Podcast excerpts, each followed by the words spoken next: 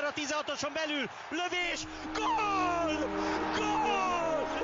Eldőlt a mérkőzés! Hi, guys, and welcome to another edition of the Hungarian Football Podcast. Um, we're we're in positivity mode at, at, the minute as well, which is which is really rare and a revelation. So while we're riding these good times, uh, joining us as always is Thomas Mortimer. Hi, Tom. Hey, Gary, how you doing?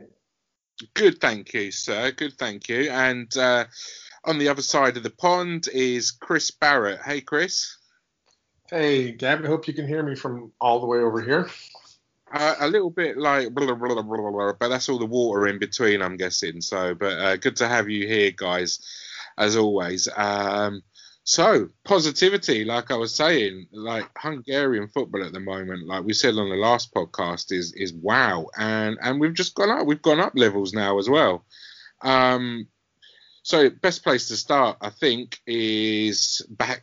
Uh, what are we looking? Maybe ten days ago now, uh, in Sofia, where it was Bulgaria one, Hungary three in our. Um, European. What do we call it now? Is it? Are we going for European Championships 2020 or 21? Which one do we go with? Um, they kept the branding for 2020. Yeah, I'm guessing there's a lot of um, branded stuff that's going to be weird. Um, but Tom, you were you was there in the stadium representing, and um, give us a feel of like what was it like being in the stadium? First of all, we, I think there was like about two thousand fans there. Yeah, I think a little bit more. Um, I think they were. I think they said about six and a half, seven. And they okay. did make a bit of a racket as well. To be fair, um, a lot of like whistling. It was kind of uh, a bit jarring to be in a stadium or to even just watch a game with fans in it. Never mind like on TV or actually being there. And it felt just very normal to be honest. We had to wear a mask the whole time. Everyone had to wear a mask who was in the ground. Um, but yeah, they they created quite quite a noise. Um, the Bulgaria fans. I think there was probably seven Hungarian journalists, and that was they were the only supporters. Um, so every time Hungary scored, um, the only kind of voices you could hear were literally the players on the pitch because no away fans at all, and like you just heard the players like screaming. Um, but yeah, it was a pretty, it was a amazing night to be honest. I, I was having to celebrate very silently every time we scored. Um, with a guy next to me who, uh, Metodi, I don't know if people know him off Twitter, who was, um, yeah, not too best pleased to be fair. And what was the mood like in, in Bulgaria? Were they confident a- ahead of this, or um, or not bothered, or not bothered's probably a bit strong, but you know, what what was the kind of feeling amongst um, Bulgarians? They were really bothered. Yeah, yeah, yeah. They they they saw this as their biggest game in 16 years since they last qualified for the Euros. Like it was mammoth. Like it was it was a huge game. Everyone you spoke to um, there was like saying it's such a big game. They were so excited. I think like that's maybe why the Bulgarian fans that were there were really noisy. Like um, one one side of the stadium were doing a chant and the other side was of the stadium doing a chant. Like everyone who was there was involved as well. Um, yeah, this was massive to them. Like and and yeah, the excitement was palpable. Um, and confident, yeah, probably. I don't think I didn't think they expected it to turn out the way it did. Um, with us just winning fairly comfortably in the end. Um, I think I think yeah, I think they were maybe a little bit shocked by how good Hungary were on the night, though we did get a little bit fortunate, I think. Yeah, um, uh, Chris, like fo- focusing a little bit on the game now. Um, obviously, the, the, Bulgaria were were quite impressive. I thought on the ball, they were not necessarily keeping it simple. They were there was little flicks and tricks, and they were all kind of working for them. And and kind of thought, oh, we're in for a we're in for a long night here. But um, you know, it, it's Willi Orban obviously settled down the uh, settled down the nerves like quite quickly. Um, when the starting lineup was announced, what kind of jumped off the team sheet um, at you, Chris? Uh, well, I felt like they were um, lining up with that three-five-two. I think um, at least that's what it looked like to me um, with Szalai Long, uh, Long and Orban on the back. Um, kind of felt like they were going to go for it. You know, I think when we talked about it early on, I thought, you know, this is going to be a really defensive game. It's going to be um, decided by one goal. You know, we talked about nil nil or penalties or one nil or something like that. Um, and uh, you know, I think I think Kalmar starting was a little bit of a surprise for me.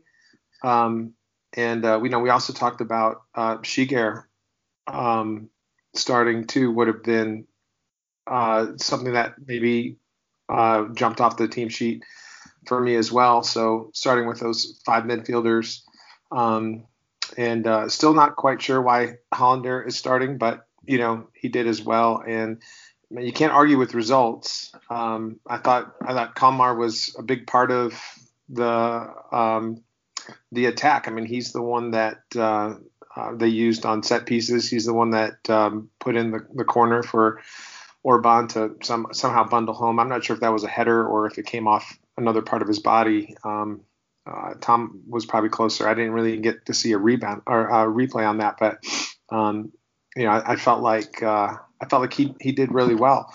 Other than that, um, you know, um, I I felt like it was pretty much standard standard Hungary. I was just really uh, impressed, or it impressed upon me that they were really going to go for it in terms of um, you know taking it to them. And then after they had gotten that first goal, like you said, I feel like Bulgaria really did run the rest of that second half. Um, Nedelev and and Kraev, I think, were uh, were two that really stood out for me. Uh, Kraev being um, really, I mean, one or two touches away from really turning the game around a couple times before halftime. Um, but uh, I think Gulácsi got um, maybe lucky or was it skill? I'm not sure. Uh, I don't know if you guys remember that uh, tip of the boot save on the, right before halftime. Um, so um, yeah, there was a little bit of luck. I think Hungary deserved a little bit, of luck. Um, they may need some more of it against Iceland, but um, you know, I, I, feel like they played a, a fairly good game and um, um, felt, felt like I think the, just the strategy coming into the game really served them well, and and I think they got a deserved result. Hmm. He was actually asked. Um, he was actually asked that question in the in the press conference, um, uh, Gulácsi, about whether it was luck or or judgment. He actually did say it was mostly luck, kind of going the wrong way, and he just kind of hit his foot. But I thought if you watch the replay, he kind of stuck his foot out there a little bit. So I think he's kind of being harsh on himself there. Yeah, definitely thought the same. Um, Tom, this lineup as, as we've just surprised, uh, like, like talked to with Chris. Um, now this game is obviously hugely important to us. We we said about how important it was to Bulgaria, but for ourselves as well, it's it, it's incredible. Um, is this team as good as it gets that we started against Bulgaria, or you know, what's the adjustments that you would have made? Yeah, I think I think probably um, as good as we could have put out in that game, especially like I think Szoboszlai obviously to come back into that team is really exciting. Um, like I say, it was interesting that he went with Kalmar, but Kalmar's had a really good season DAC this um, so far. He's actually scored nine goals in ten games in the league, which is um, his highest return um, ever as a, as a, as, a, player so far. So he's really in form, and I guess I think we saw it across the three games just how good he was. And it's really good to see him um, get that game time with Hungary because he's not really been a been much of a fixture in, in games so far. Um, but it's going to be interesting to see how he uh, Rossi kind of deals with that when Szoboszlai's back. Can he play Kalmar and Szoboszlai in the same team? Um, I actually asked him after the match if that is possible, and he said, um, he basically said, I don't know. Uh, we'll have to see um, in training to see if these guys can actually fit together in the in the same team. Um, apart from that, I'd, I'd probably like to see Botka start ahead of Long. I, I, I think Botka did well against Russia, and I don't particularly trust Long. Um, but I, think one of the really real positives, sorry, from the last few games is um, has been uh, Attila Szalai, who I thought was really shaky against Russia in the home leg. But I thought in, in all three games, three games in six days as well, let's not forget, um, with travel from Bulgaria to Serbia to Russia. Um, he played in all games, played I think I think the, uh, the 270 minutes and was was quality like defensively and on the ball. Um, I think he's a real shining light, and he's only 22. Um, and then having someone like Willi Orban besides, who had a bit of a 10 minute mare um, in the in the Russia game, but apart from that was was class. Um, I think he only played about 30 minutes in Serbia. Um, I think yeah, I think this is as good as it gets. Um, it was good to see Nego get a bit of um, game time as well. Um, and he could be a real threat going forward because we saw his pace on the counter attack at times in that Russia game. Though he was, he was quite quiet. Um, it, it's weird because if you look at our team and you look at players who um, look at where the players are playing, um, apart from obviously Orban, Gulácsi, um, Szalai, and, and Sallai, um, they're all kind of playing in weak leagues, uh, and a lot of them obviously in Hungary as well. But they just seem to play so well as a team, which is which is what you want. If you kind of compare that to the Serbia team, and I'm sure we'll come on to Serbia in a second, um, and see where those players play. They're playing a lot of their players play at massive European clubs, and we we were a better team in that game. Yeah, absolutely. It's it's a really good really good shout, Tom. And, and talking about that that midfield that that we do have, um, we, we've got some really good midfielders. Um, we've obviously got Gazdag, who's yet to do it at international level, but is you know doing brilliantly at, at, at club level. Um, what do we think is going to happen with Adam Nagy because uh, he's out of favour at Bristol City big time. Um, it's not looking like he's going to get anywhere near the, the, the first team, uh, you know, unless there's going to be some injuries and stuff like that. Um, and I just felt like in in the game that he, he didn't necessarily do the simple stuff, and he was almost trying to do uh, what what we would thought Szoboszlai would have done. He tried to give that bit of creativity and that, which isn't really his game. He's obviously, you know, defensive midfielders is his party piece. Um, what do you think is the ideal three for, for Hungary in the middle there? Szoboszlai is obviously a gimme. Um, do you call him up and just hope he performs at international level, or, or do we go with people that are playing football? Um, it's, yeah, it's tough. Um, I, I, would play him because I think is so important for for Hungary. Um, I don't I, I don't really think Sigér's quite been at the level at international level so far.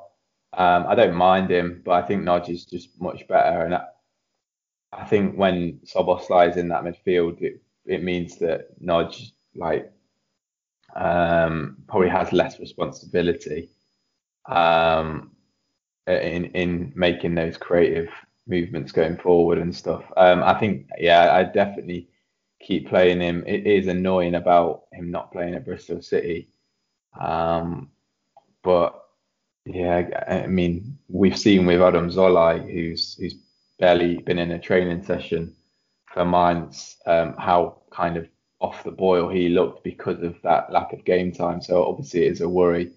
Um, I just think um, I think it'd be dangerous to drop Nagy after after being so important to our team for well probably since just before Euro 2016 really now.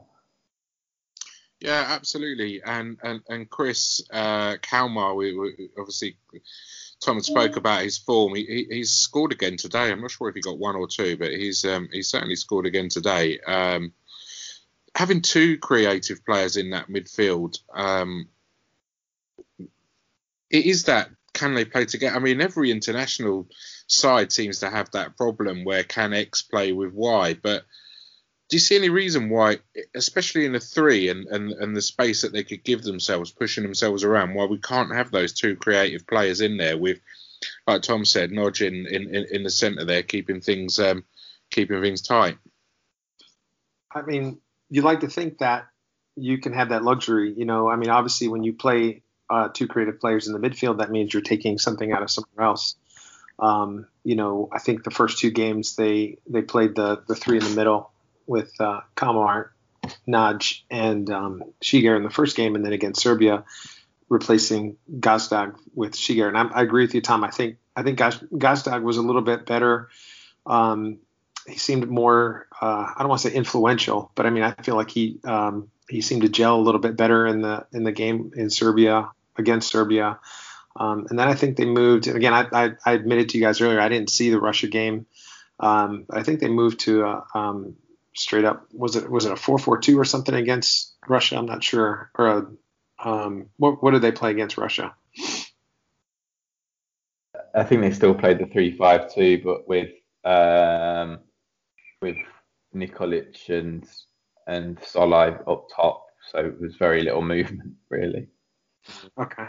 Yeah. So I mean, I you know I, I, I whatever happened um, there, I mean Rossi obviously uh, put together the team I think he felt was gelling best. They had they got good results. They didn't lose. I mean, if you think about this, three years ago, two years ago, when we were doing this, talking about international matches, we were we were drawing and losing to teams like Andorra. So um, you know we're we're at a place now, or Hungary's at a place now where um, I, I, don't know. It seems to me that they're they're they're playing a lot better football. I think Rossi is a big part of that, and I think what he brings uh, to the squad in terms of preparation, mental, um, tactical, uh, has helped. And it's it is really difficult to come together after you know not really playing together for a while, getting a bunch of players who haven't played regular football at their clubs and playing three games in six days, six three games in a week, and getting results like that. Um, I, I just I don't know. It gives me hope. I think for for moving ahead. This is a whole new, different time uh, in the world, and uh, you know I think with football in general, uh, with no fans, with all these different regulations, all these different things that are now put upon the players as well.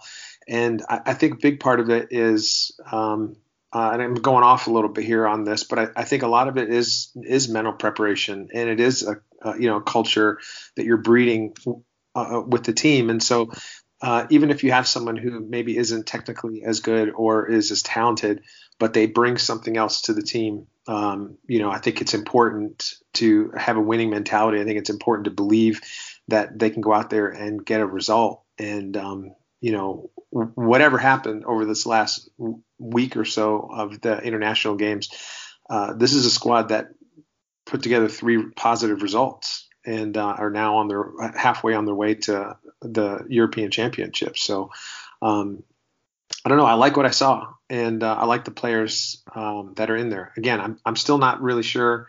Um, you know, uh, I, am not convinced of Holender being there. I think there are other options, but um, um what do you guys think?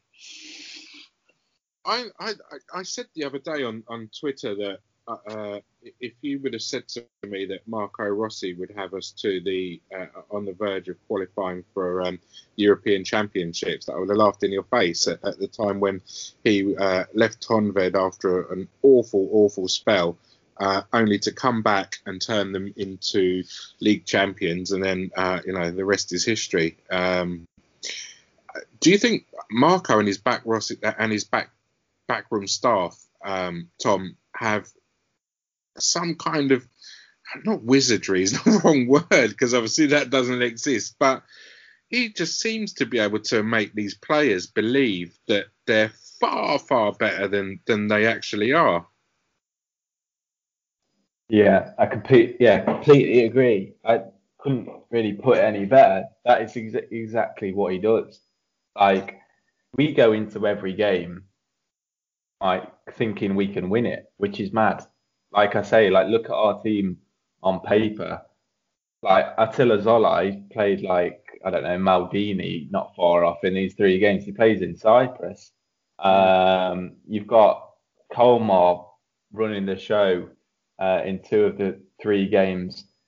Plays in Slovakia. Like I, I know these players are talented, but the what they're putting in at the moment, the the performances they're putting in at the moment are way above the um, the level that's expected of them of them. And I think I think there is a, a definitely a degree of of him instilling this insane confidence in them and and a and a real kind of yeah just real insane belief that that, that, that we are way we are definitely good enough for this and and I think I don't think he gets the credit actually I I I don't think I don't think he's particularly um, I think maybe because of Bernd Storck's achievements not too long ago, it was obviously we qualified for the Euros four years ago. Um, but say we hadn't qualified for the, um, the Euros four years ago, and we this is our first potential chance of qualifying for a tournament in 34 years. I think everyone would be so excited right now, um, and everyone would be would be thinking Rossi's an absolute genius. Mm. But I think because we've al- almost got these um, we've kind of been there recently, so we kind of feel like we deserve to be there maybe uh, all the time. But like Chris said, we we when we started doing this pod two or three years ago, we were losing to Andorra, we were losing, uh, we were drawing to the Faroe Islands, um, losing to Luxembourg. The transformation um, in such a short period of time with uh, limited players, um, and I know obviously it helps to that we have a world class talent in in Szoboszlai coming through. But obviously he didn't play these last three games, and we've got Willi Orban, which we didn't have before. He's obviously a massive help.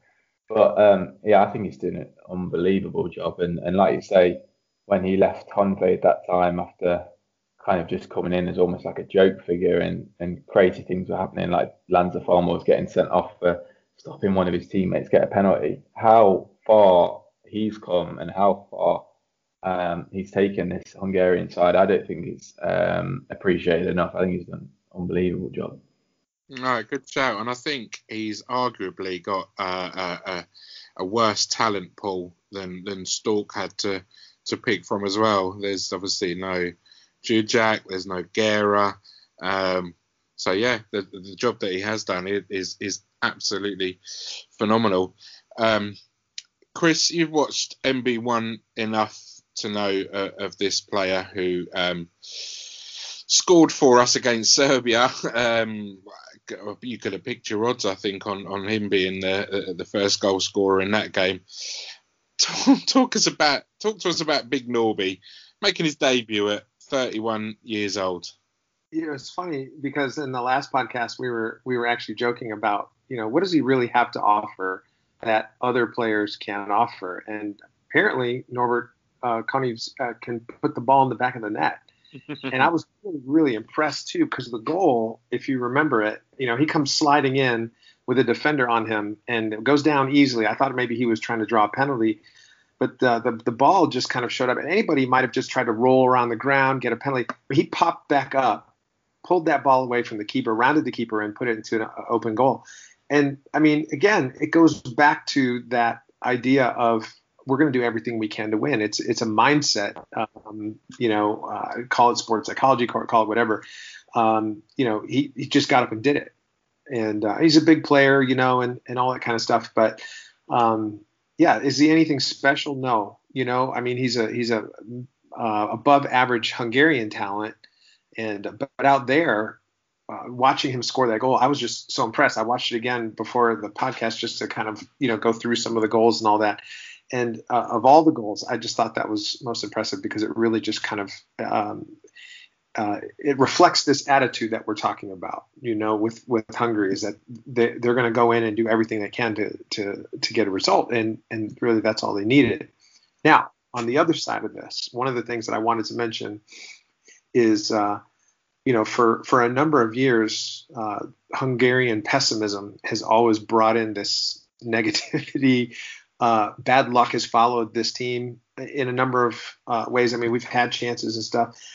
Recently, and especially over this last week, I saw a lot of opportunities where we were let off the hook on a number of occasions. I think, you know, even against Bulgaria the end of the first half and even the end of the second half, um, you know, after uh, they scored that uh, that late goal, they could have scored a second if it wasn't for um, Orban coming in and making that last ditch challenge at times they'll they'll shut off. You know, when they went ahead against Serbia, Serbia w- was hammering them, and if, if, it wasn't for like some really awful misses by, um, I think uh, Luka Jovic had one uh, where he was unmarked and and just got a weak header off, and then Gacinovic had a deflected shot, and then also shot over the bar again. I mean, there there were a number of opportunities where I felt Serbia um, probably should and could have gone ahead, um, but we got we got lucky, and I think I, I think we can't discount that. You know, again, this isn't a great team. This isn't a team that's going to go win the Euros and surprise everybody. Watch it happen, but um, they're they're not going to do that. They're playing well and they're playing within themselves and they're playing with confidence. Um, but again, you you can't become an astronaut just because you want to be an astronaut. At some point, the law of averages is going to catch up. I'm afraid, and um, you know they'll they'll they'll equal out to their uh, to their level of competition. But right now, I'm happy to ride the train. Yeah, I think um, Tom that we're we're all guilty of it. Um, we we look at the team on paper before the match starts and we, we take a big sigh and think, oh god, uh, and they keep proving us wrong and proving us wrong and proving us wrong. Um, I think possibly now under Rossi that the difference is that as as Hungarians we believe that um, let's live in the moment. Let's enjoy what's going on. It's far too easy to look at what's coming through. We're guilty of it here on this podcast, but you know that's what we talk about. But but you know what cut what is isn't coming through um, is scary. But we're kind of not focusing on that at the moment. We're just enjoying what we've got. Let's look at the good times and keep them rolling. Yeah, absolutely. I think um, I think what Chris Chris makes a good point as well. We we have rode a bit of luck recently. Um, but I think it's luck that we probably deserved. We've had a lot of bad luck. Um, I think we had a lot of bad luck in qualifying. I remember that um, Slovakia game where uh, where we really didn't deserve to lose that, and it was such a big game at the time. I think um, I think if we'd have won it, we'd have basically pretty much almost qualified for the Euros. So I think definitely true that um, we've rode a bit of luck and and um, uh, down, uh, especially over these last three games. I hope that doesn't come back to bite us. Um, but it's it's amazing, really. Like we're one one game away, a home game away against the team who in Iceland who obviously they did well at the Euros four years ago, but they haven't been particularly impressive recently. They've they've lost every game in the Nations League. They only beat Romania, who aren't a great team, two one. Um, and and when we played them at the Euros, I know we scored a late goal, late late equaliser, but I think we were the better team that night. Um, I think I think there's got to be a lot of optimism going into that game, um, and um, obviously Chris just spoke about lapse of concentration, and and and Gabby you spoke about our players not being um, not looking particularly impressive on on paper and stuff, but if we put out a team um, that team that we played against um, Bulgaria and then add Szoboszlai to that team, I don't see why we why we don't win that fixture. Um, I think another thing that we um, haven't even spoken about is is Gulácsi's performance um, against against Bulgaria, and, and Chris briefly mentioned his two saves, which are which were awesome. Um, but I think that's going to do him a, load of confidence. Um, he was class in that game. He was he took the captain's armband um, off off Szalai when he went off, and he, he, wore the captain's armband in the next game. I think and that could be huge. Um, it could be a turning point for his his um, career for Hungary because he, as we know, he's not been that impressive for us, and um, we need him to be on form against Iceland everything at the moment looks looks good. It looks rosy. Um, it, yeah, it's important to, to acknowledge the look we've had in the in the past few games, um, and also it's I, I, I find it sometimes hard to be optimistic because it makes you um, even sadder when you when you kind of um, lose from from the hope and the expectation that you have. But um, I'm kind of I'm quite optimistic ahead of the Iceland game. Not gonna lie. No, good shout, mate. We we we love a bit of positivity. Um, just not too much, otherwise, you know, give your Hungarian passport back and all that. Um, so the last of our uh, these three international fixtures was away to Russia. Um, we drew nil nil. Now I'm, i should have dug, dug these stats out beforehand, but I'm pretty sure Russia have scored in in like an absolutely enormous amount of games. Um, we make changes to our side and, and, and we get a point. Um, okay, we rode our, our luck with the with the crossbar helping, etc. Um, Botka Ligo came into the game, played 90 minutes. Uh, Dibusz obviously came in and played at, at goalkeeper. Um, shaky, impressive, riding our luck, or all of the above. What, what do you think with that one, Tom?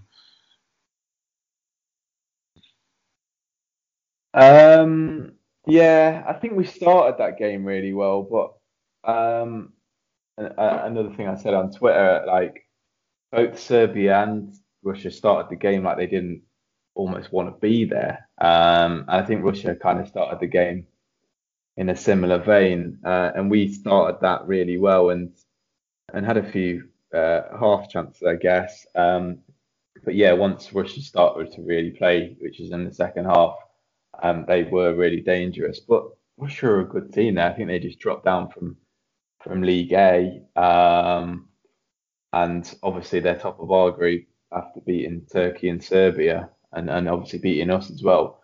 Um, so yeah, it was always going to be tough.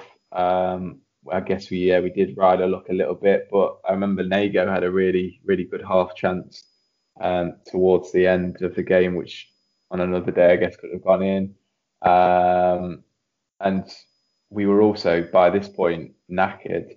Um, we had Szalai and Nikolic playing up top. Like Szalai, as I said, barely been training at Mainz, let alone playing, and he'd played, he'd featured at least in all three games. Um, Orban had featured in all three games. Szalai, Attila Szalai, that is, um, started all three games. Uh, we were obviously without Szoboszlai. Um, didn't have Gulácsi in goal. Dibusz did really well when he came in. Like after, after the third game out of three, um, again within six days, like yeah, I guess we did ride our luck and we weren't particularly exciting going forward. But away in Russia, um, yeah, you take nil nil, and it's not like we got battered either. Um, it, yeah, pretty impressive, I'd say. It's more the grit actually that I was, I was particularly impressed with in that game. It's like real determination, real spirit from everyone, which is, is I mean, that's what you want to see. Like like I said, this is a team of limited players, and at least you want to see that grit and determination. Which, when like Chris said, when we started this pod three years ago, that was completely missing. So just to see that is, is lovely. Mm. Um, Chris, these these nation leagues, uh, they're kind of they're split in division really between those that think they're an absolute waste of time, they're glorified friendlies. Um, to us smaller nations, they're not. These are these are huge for us. Um, you know, any I think any international game is for us. We, we don't tend to play too many meaningless friendlies these days, and obviously we have to realise that they might be meaningless in the fans' point of view, but to Marco Rossi, it's the only opportunity he's going to get to to get his team blending and spend time with them, see what works on the pitch and what doesn't in in an actional sort of in a game. Um, so bearing that in mind, and and the players that he did use um, for, for, these Nation League games, and like Tom said, you know, six days and, and, and three games. Are you surprised that he's it's kind of like he's he's going for promotion to to the to the top table rather than using them um, to, to kind of see what we do have in reserve. Yeah, I mean, you know, I mean, right now I think they're in second place and um, situated fairly well for promotion. You know, I, I don't know. I'm guessing if they ever, if they do get up into the into the A division or the A league, uh, at that point they'll they'll use those games um, more more for uh, development than competition because I think this is about the sweet spot, uh, the the the B League. Um, thinking that we would go up and be able to play against um, England, Spain, Germany, and and win win that uh, might be a little bit beyond our depth, at least at least at this point. But I, I think that that's that's really the question, isn't it, for him? Is it do do we want to um, do we want to reach that A level and see how far we can go, or are we good here and can we use the, this to to keep these fairly competitive games uh, to keep our team sharp and to develop the next wave of Hungarian talent or Hungarian internationals? you know that's it's really hard to say. I think I think Hungary needs to decide what they want to be. You know, um, and I think uh, in in the A League they're punching above their weight a little bit. Um, it, it's a fun story. It's great. It's kind of like you know um, uh, Ferencváros going to play in the Champions League. You know, do they belong there? Yes. Um, will will the games be exciting and competitive? Well, they'll be exciting, uh, and they, there may be some competitive games, and we've seen that they they do have some talent, and they can they can maybe steal a result or two. But uh, you know, at the moment, I feel like um, you know competing at the highest level is probably uh, outside of the, our depth a little bit, and um, I think for Rossi right now, I think it's important that they develop that culture of um, confidence in, w- within where they're at, you know, and if they could sneak into, um, you know, sneak into uh, final events like uh, the World Cup or the European Championships, then that's great. That's wonderful, and uh, everything else but that, but you know, after that is gravy.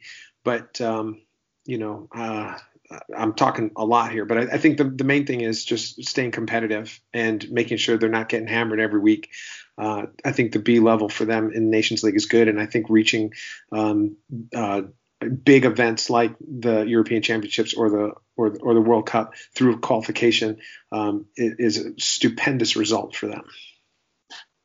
Tom, what's your thoughts? Because um, we've got a habit of beating World Cup finalists, uh, World Cup winners, um, and like I say, these these larger nations are not necessarily taking this as seriously as um, as you know us minnows. So with um, coefficient points and things like that um, at stake, what do you think? Um, Group A, grab a couple of uh, couple of results, a draw, uh, you know, a, a, a surprise win, um, as opposed to kind of getting what we've got in a minute. Yeah, it's a tough one, um, really, because I guess if we got up there and we had I don't know if this is possible, but to have a, a group of Germany, France, and Spain, um, would it be very good for our confidence? Would it be good for the fans' confidence in the team um, that we were getting battered by these teams every time we showed up to the Nations League? Um, I don't particularly think it would be. Um, and that that genuine genuinely could be a possibility. Like if you look at the teams in League A, they are all, all pretty much all quality. Like Iceland have lost every game in, like I say, in the Nations League, um, and they're not bad outfit at all. Um, so it it would be really tough if we go The only, or the good thing I guess about being in the A League is that um, even if you finish bottom, you've got a good chance of of making it to this playoff thing that we made because of the Nations League last time uh, we made this because of uh, the Bulgaria. Uh, this was because of Nations League rather than our group. So I think if we um if we were to be in League A, we'd almost certainly get at least a um a, a, a playoff spot, which is good. Um, it's just the kind of the what impact that'll have on the mental side. Um, because it could just be it could be really grim to watch.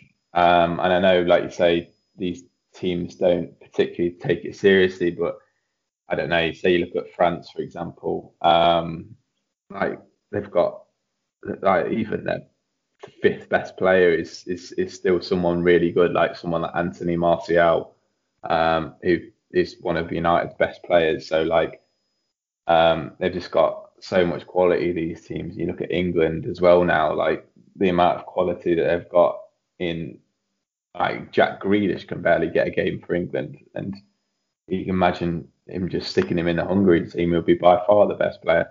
Um, it, just shows like how far and away these teams are. So yeah, it would be really tough. It'd be quite exciting, certainly, um, but whether it would be good for us or not, I don't know.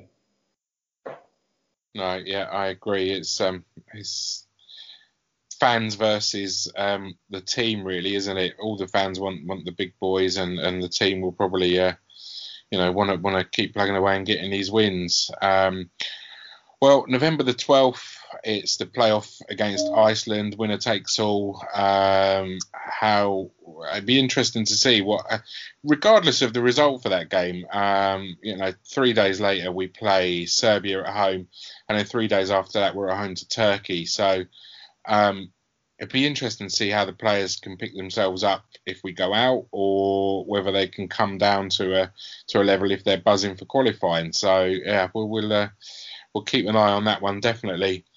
Um, that's in the distant future, uh, and next week is a huge, huge week for Hungarian football uh, club level.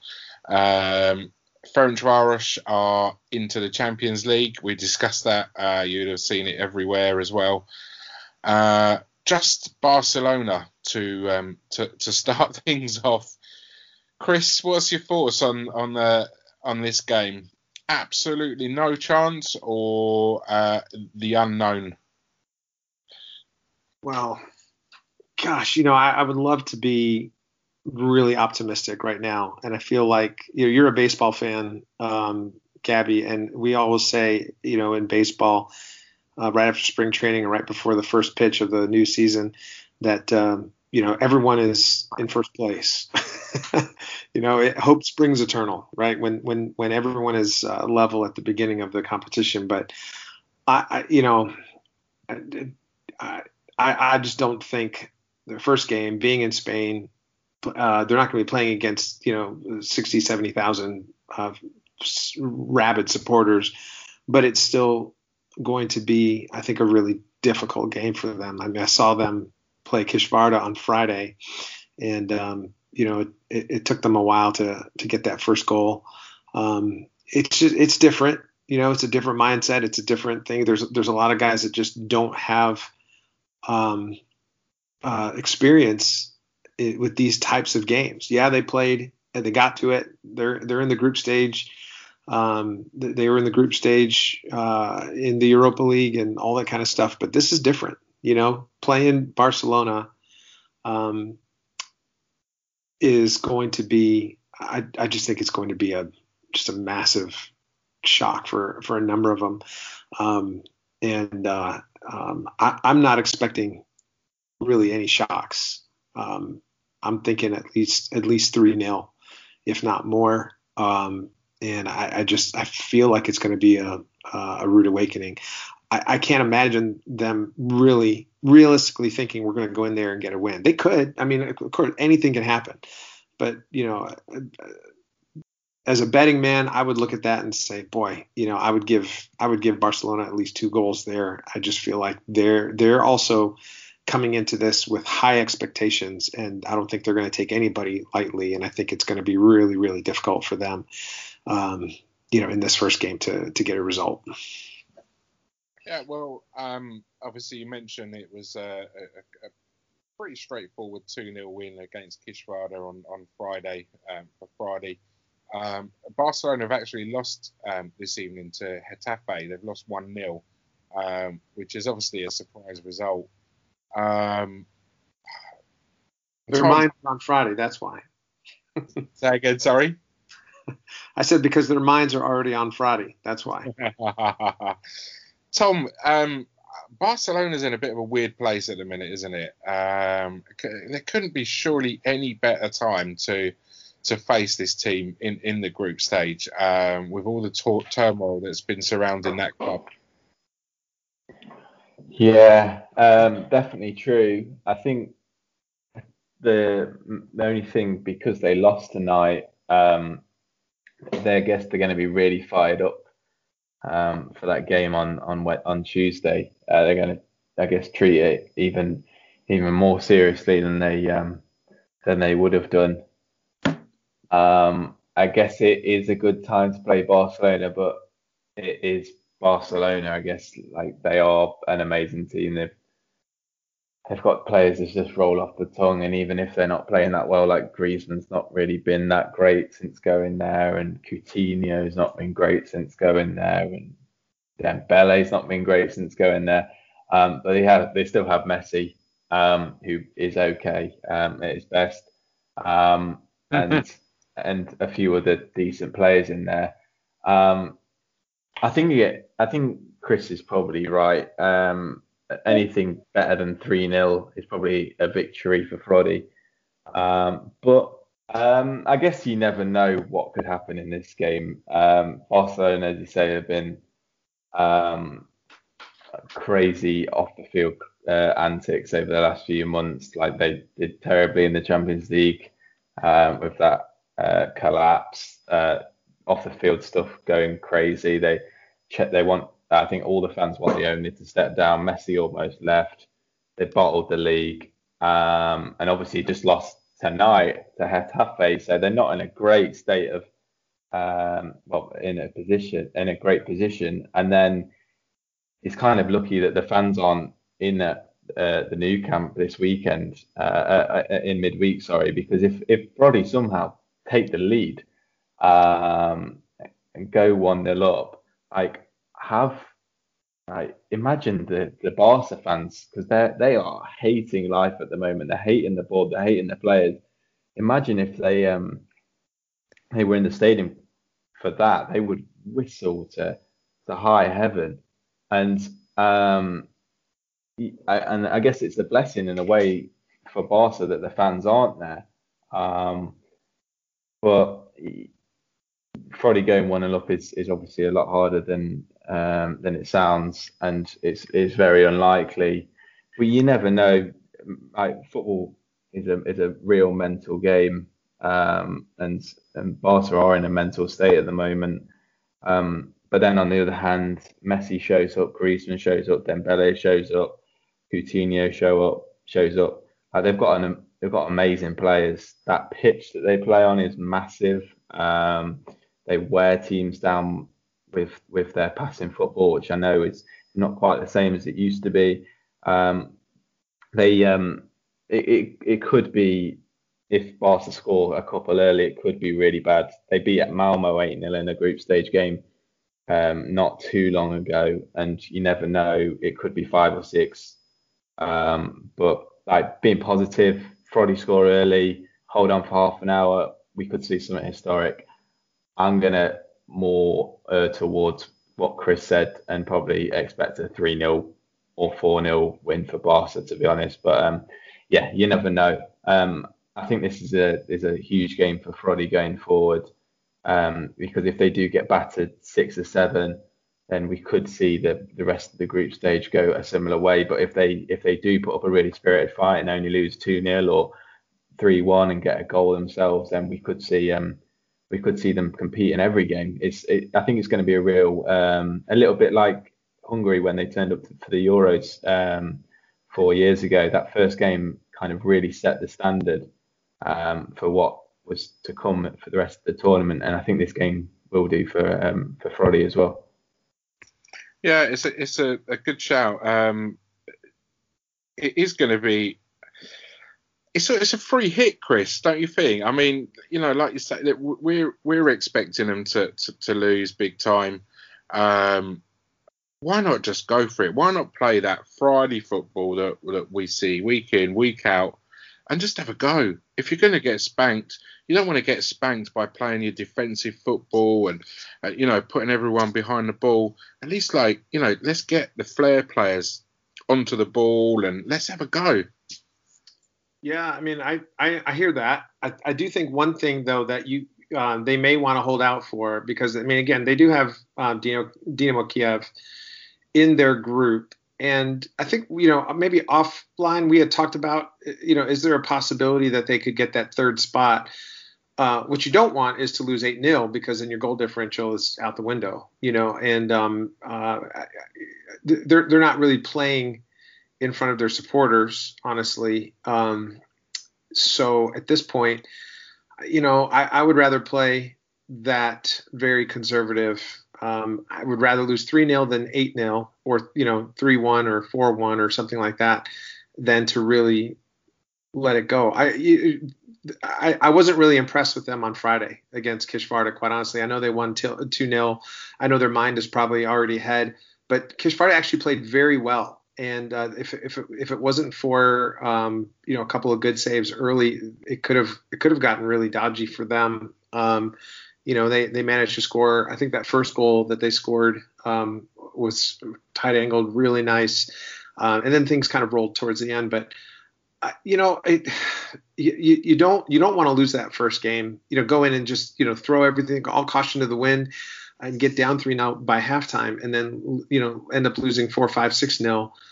I think it just sets a really bad precedent for the rest of the group. Um, and unless uh, Juventus does the same thing to Dynamo Kiev, then now you're throwing out that third spot, probably the possibility of you eking into the Europa League round of 32. Tom, who do you see? I, I, think they'll do really well, in all honesty, to hold on to to Rebrov um, for the foreseeable future. He's he's an incredible coach. He's done absolute wonders. Um, you know, the recruitment that, that the team behind the scenes have done is is, is incredible. Um, players wise, who do you think's going to stand out? Um, because let's face it, the whole world is going to be watching now. It's, it's it's scary to think when that Champions League anthem plays um, and Fradi going to be lined up against Barcelona is just mind blowing. Um, obviously, then we've got the other group games. Who do you think is going to stand out um, and possibly get a move away from Fradi? As, as bad as that sounds, um, because who wants to leave? But who do you think is going to stand out and, and uh, possibly get get a move out of uh, performing in the Champions League? Um, for me, I think it would definitely be Tokmak um, and probably Zubkov, the other player. Um, I, I, think it'll be really hard for any midfielder and defender to, to properly stand out because um, I think they're just going to get overrun. I think we're barely going to see the defence on the ball. I think the defending is going to be have to be last ditch, and even if you're you're one defender, you you're not gonna, I don't think, really stand out in these games because I think you're gonna have the backs to the walls throughout, backs to the wall throughout the whole game. So um, I think it's, it's going to be tough, and you're going to probably be let down by your teammates a little bit. Um, I, I think it'd be attacking player that probably stand out most.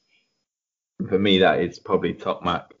Um, he was a he was really quiet in the in the home leg against Molde. Um, so we really need to see the best of him in all these Champions League games if Fradi are going to have any chance of making that third position and and have any chance of kind of um, being threatening in these games. I think he he is the one player along with Zubkov who really has the um, really has extra ability outside the league. I think there's obviously really really good players in that team. Uh, as we've spoken before about Blazic and Civic. Um, I think, is awesome. Um, we has obviously been really good in, in the league. Um, Bush as well. But um, to me is special because he, he can dribble. He has an amazing dribbling ability. And I don't care who you who you are, what defender you are, um, you're going to struggle to be able to defend against Tokmak at his best because he's an amazing seven, really low center of gravity and can turn it on a sixpence. And like no defender in the world stops that. So I think he's the person who could really step out and and make a name for himself uh, along with and like he has in qualifying so far. And Zubkov as well, we've not really seen the best of in this Champions League campaign, but um, he's got a hell of a left foot, and um, he can pretty much score, or he can at least be dangerous from anywhere. He's got he's got great passing ability. So I think those two, for me, are the, are the two who really could stand out and cause a threat to any team that they play because they are really that good, uh, I think. Excellent. Yeah, and I completely agree with all of that. Um, Chris, obviously you watched um, Friday's game. Obviously, NB1 level is uh, is still you know a little bit above Champions League, but um, Robert Mak, who signed for Fradi just before deadline day in Hungary. Um, he looks a, a, very, very good addition to this team. Yeah, of course. Um, you know, that, it seems to that uh, Fradi has, has, signed a few players here in the last couple weeks, um, but Mak is definitely going to be uh, add some depth. I think. Um, you know, mo- moving forward, um, I'm not quite sure how much time he'll get in um, in the Champions League. Um, but uh, you know, my guess is that they're going to rotate and and play the the best players that are that are performing uh, week to week and try to keep them healthy and try to keep them on the pitch as long as possible. And um, uh, you know, I feel like um, as again as much as we want to see players um, uh, playing their best creative attacking type football um, I, I, don't know if that's really going to be the case, especially against teams like Barcelona and like Juventus. But I feel like a player like Matt can really help them, um, you know, playing um, a little more defensive and, and, and really be able to control the play. If they do, like Tom said, if they do get an early goal, um, you know, some uh, for, for them to be able to um, really just pull back, get behind the ball, and extend that time where they have the advantage, I think will be good for them because if they, it could be the difference between a goal differential of three or goal differential of one or two or even five or six. So, um, you know, we'll see going forward. Yeah, and um, you know, Barcelona upcoming for them is uh, is Real Madrid and Juventus in a, in a in a matter of weeks.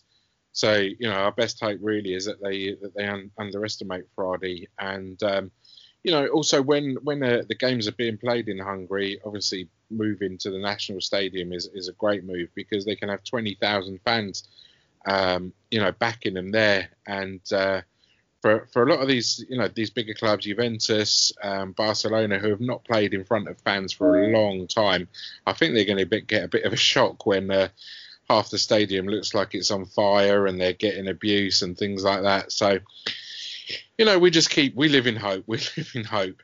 Um, Tom, focusing on the on the Champions League still, uh, we've got some more Hungarian players that are involved. Um, obviously, Orban Gulácsi at Red Bull uh, Leipzig, and um, our man Dom Szoboszlai at um, Salzburg. Um, I guess starting with Dom, really, there was so much speculation. We were all guilty of it. Where is he going to end up? Is he going to Milan? Um, but I think he's made an absolutely phenomenal move by staying there. It's probably the most sensible thing a great Hungarian talent has done in my living memory. Yeah, I definitely agree. I um, I think I think it's actually something that uh, Haaland did as well uh, last year because I think he was touted to to leave Salzburg, and then he said, "No, I'm going to play in the Champions League um, with with Salzburg um, in the in the autumn season." Uh, and show everyone how good I am in the Champions League and stick with this team and be loyal. And I think Szoboszlai's done exactly that. Um, I remember saying when we started these pods um, that um, restarted these pods in quarantine that I think Szoboszlai needs to stay at Salzburg to become their best player. And I think he has done that. Um, I think he showed that at the end of when when we came back from lockdown, just how good he was. He ended up winning Austrian Player of the Year, uh, Austrian League Player of the Year. And I think, yeah, it's really sensible to, to stay at um, Salzburg for this European campaign, um, get that experience playing for, for Salzburg in the Champions League got um, they've got a very winnable tie on on Tuesday against Lokomotiv Moscow, which is probably their easiest game in the in the group, and then they've got Bayern Atletico Madrid um, after that, and it's it's a real chance for him to shine.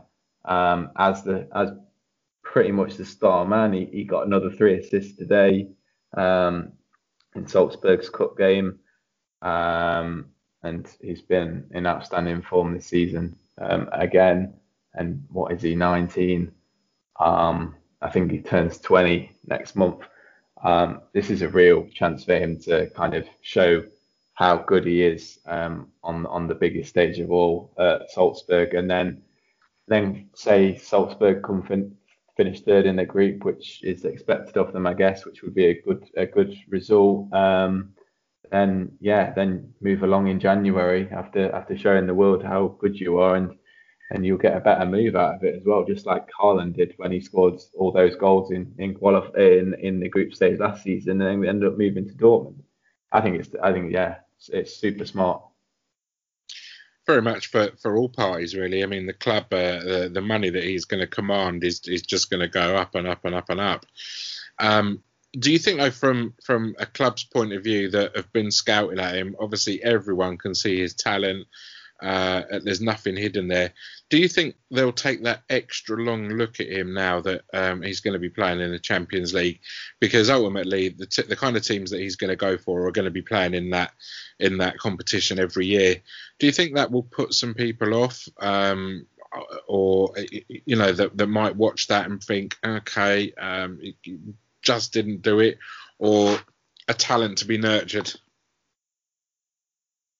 Yeah, it's a tough one because, I mean, I guess at the end of the day, it is only six games. So I don't think if you're a scout, you should be judging the player on six games. But it's definitely, I think, I don't think you should be judging them maybe from a positive or negative view. But if he does perform really badly in those six games, um, like because this is a step up from the Austrian league, no doubt about it, then it is going to play on the minds of, of of not only scouts but football fans as well. Say if Bayern get linked to Szoboszlai and he has an absolute shocker in the two games against them, like the fans aren't particularly going to be interested in him. They're going to think, oh, well, he was awful against us, or and the scouts also could exactly be put off. I don't think they should think like that, but I definitely think they will. Um, but I think if he performs amazing in these six games, I think that's when we will everyone would stand up and be like, oh, this guy, if he can make that jump playing for that team and he shines against Bayern, then yeah, th- this guy's the real deal. And I think, yeah, he'll probably get a better move out of it if he does perform. It's exciting to watch, to be honest. And, and that game's on Wednesday as well. Um, the Fradi game's on Tuesday, the Leipzig game's on Tuesday, but um, that game's on Wednesday, and I think it's on M4 as well. So I definitely uh, recommend everyone to watch that because it, it, could be a bit uh, an exciting one. Very much so, and and Chris, there there are parallels um, with uh, Dzsudzsák, who you know burst onto the scene at a young age, played Champions League football for, for PSV, um, and then became you know the, the kind of focal point um, for Hungary as well. Do you think um, as Tom said, he's 19 years old. It, it's scary how good he is. It, he really, really is that good. But he's got a lot of pressure on his shoulders now. He's got to perform in the Champions League, um, albeit for Salzburg, who are not necessarily expected to do particularly well. But whoever he moves to, there'll be the pressure on for them to do well.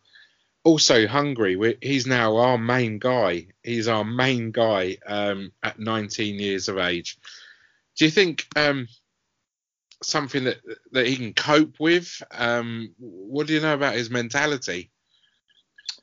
Um, I, I, don't know um, much about his mentality. I mean, I think someone like Tom might know more. All I can say is any teenager, 19 years old, um, you know, between between that 17 to 21, 22 year old range. I mean, you're uh, your brain isn't still fully developed, and it takes a very special person to deal with that kind of stress and pressure. Um, like you said, it's not just one front; it's two, two and three fronts. I mean, it's first it's it's a national team pressure, and I think anytime you have, uh, uh, you know, a kid that young with the weight of an entire nation upon your shoulders, that in and of itself is is is massive, you know. Um, and if he was playing for, you know, Kisvárda or Mezőkövesd or something like that, and, and you know he wasn't playing for uh, a team in Europe, then that's that's that's one thing, and that's one thing already. But now saying they're in the group stage um, with uh, the the Austrian champions, and he's playing domestically there.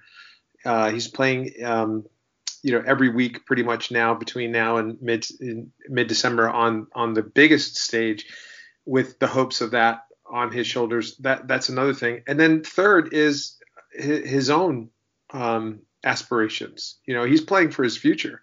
He's playing for the next big contract. So um, not only does he have the um, Hungarian people, uh, the supporters of Red Bull uh, Salzburg, but also um, you know himself to, to to play for and to show that he can um, be ready for whatever challenge um, might might befall him or might invite itself uh, next. As, as, Tom mentioned, you know he goes into a uh, and plays against uh, Bayern Munich and and just has a stinker. Um, that that's not going to look real good. Is he the same talent? Yeah, but I mean, th- they're expecting him at 19 to have all the answers or to lead. I think it's really difficult for a 19 year old to, to lead. Um, you know, we've seen a few. We've seen Marcus Rashford come in, and um, but again, like I said, it takes a really special person. And I think Tom mentioned um, a year ago or less than that or so that he had some doubts about where he's at, where Szoboszlai is at in terms of um, you know what he can maintain or you know is he going to be the one that kind of puts in that extra work and uh, and really goes in and shows that he can be that kind of person? I think the jury's still out. Um, you know that that's that's about as far as i can see it with him. I think i think it's an unknown. And i think this season between now and say the the first of the year is really going to show us who he is.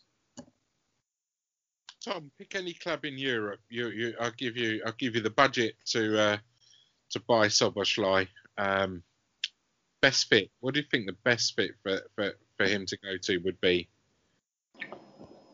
Um, I, th- I, I think Leipzig. I, I, have said this since I think he started at Liefering. I, I, I always thought that his best path would be to, to Salzburg, obviously, because that was his parent club, and then to um, than to Leipzig because it just makes the jump so much more easy. Um, they're a team who are uh, obviously a top level uh, European club. Obviously made the Champions League semi-final. They're not top top tier. They're not. Um, I know they went further than Barcelona, but they're not Barcelona level. It's not that same pressure.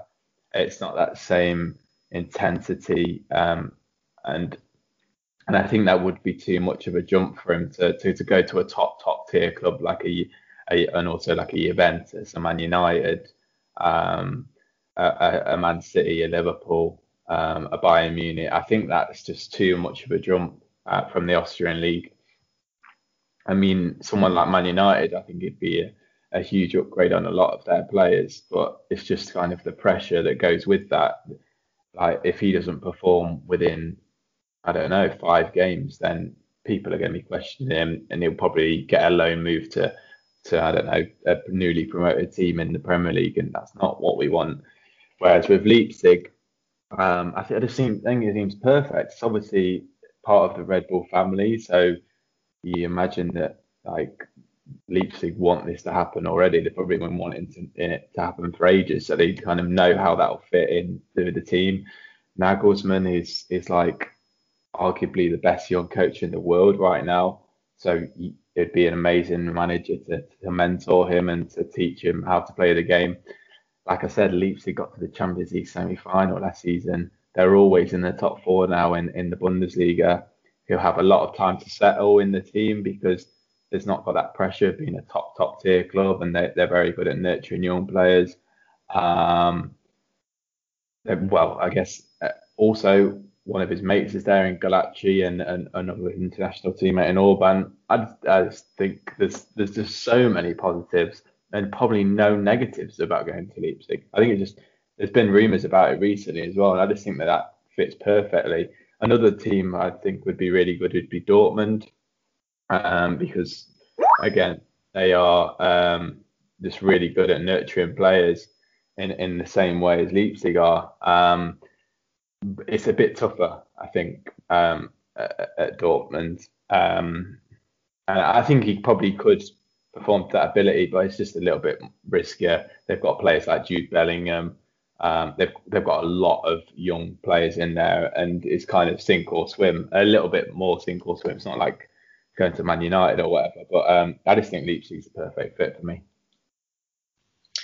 Absolutely, Dortmund's a Dortmund's a cracking shout as well. Um, you know, like Gio Reyna scoring for him at 16 years old, and and you know staying there and thereabouts the first team as well. It'd be an incredible, incredible club for him, and he, he fits them as well because um, you know huge sell-on value, buy buy low, sell high. Um, but like you say, we, we've uh, gone to uh, to Leipzig. Um, he gets to play at that high level, and if he does um, outgrow the club, then you know there's Bayern, there's Dortmund, like you say, there's, there's plenty of opportunities to stand in the Bundesliga. Um, Chris, how yeah, exactly? It's kind of sorry. It's just kind of uh, another. It's, a, it's like you say. It's like a, there's another step to take after that. So it's kind of it's it's still a progression path. If you're at Dortmund as well, like I just I just feel it's a bit harder at Dortmund, um, which may be like some people will like someone like Haaland will like that, and some personalities just will find it a bit tougher because, like you say, like Gio Reyna um, coming through at 16, and then you got Sancho, and you got still got Reus in there, you got Bellingham, got all these amazing talents. It's just a bit tougher, I think, because they Dortmund are so good and they're such a big team. Um, but yeah, like at Leipzig, you've got that next level to go to if you end up being amazing there. Look at Werner, look at Keita, they've moved on to better, uh, to bigger clubs, to like the top tier level clubs. So I think it's perfect. Yeah, absolutely. And um, I, do you know, I this is this is the first player since Dzsudzsák that I've genuinely been really, really, really excited about. Um, I, I, just hope he doesn't follow that path. That's all we can hope, Chris. Um, all we've got uh, is is Orban and Gulácsi, obviously in in the Champions League as well. Um, they're veterans now, really, Chris. Um, obviously Tom gave us a good background on Leipzig there and what's kind of expected of, of, them. Um, Willi seems to be struggling a bit um, in terms of getting into the side at the moment, but um, is going to be a regular. Uh, yeah, of course. I mean, he's he has been, and um, as Tom mentioned before, um, for the national team being handed that that captain's armband, I think will do wonders for his confidence and some of the saves that he's made recently. Um, you know, it's it's uh, they they've had some success, and I think he's been a big part of that. And I've always felt like he was a better club player than he was an international player um, uh, for whatever reason. And um, you know, for for Gulácsi, I think this is uh, this could just be a, a really solid year for him, a breakthrough year for him. Um, not not personally, I, I, mean, I think just leading the team and being that um, superstar from uh, from between the the posts, I think will be this this just really affords him the opportunity now to take what he's doing internationally and um, and allow uh, Leipzig to take that next step. Um, but um, yeah, for sure. I mean, I think I think you know Gulácsi has always been um, a very key player for them, and I think this year um, he could just take that next level step to making being a real difference maker and uh, getting them to uh, to the next round. Good stuff, guys. Well, um, the next time we we speak, we will know how Fradi did against Barcelona, um, and we'll also preview the uh, the upcoming home game with Dynamo Kiev. So, um, fingers crossed, Hajrá Fradi and all of that. Um, Tom, thank you so much for being with us tonight. It's been a been a good chat as always. Yeah, thanks, guys. Thank you for having me on. And Chris, great stuff as well from you, sir. Uh, enjoy your baseball playoffs. Of course, yeah. This is tis the season, as they say. But thanks for having having me. Also, I always enjoyed being with you guys. Thank you very much for listening, everybody, and also catch up on the uh, some other great podcasts um, on on the same channel. Uh, some really good interviews as well. Um, just whet your appetite before um, Champions League on Tuesday. Take care. Bye bye. And that's a wrap.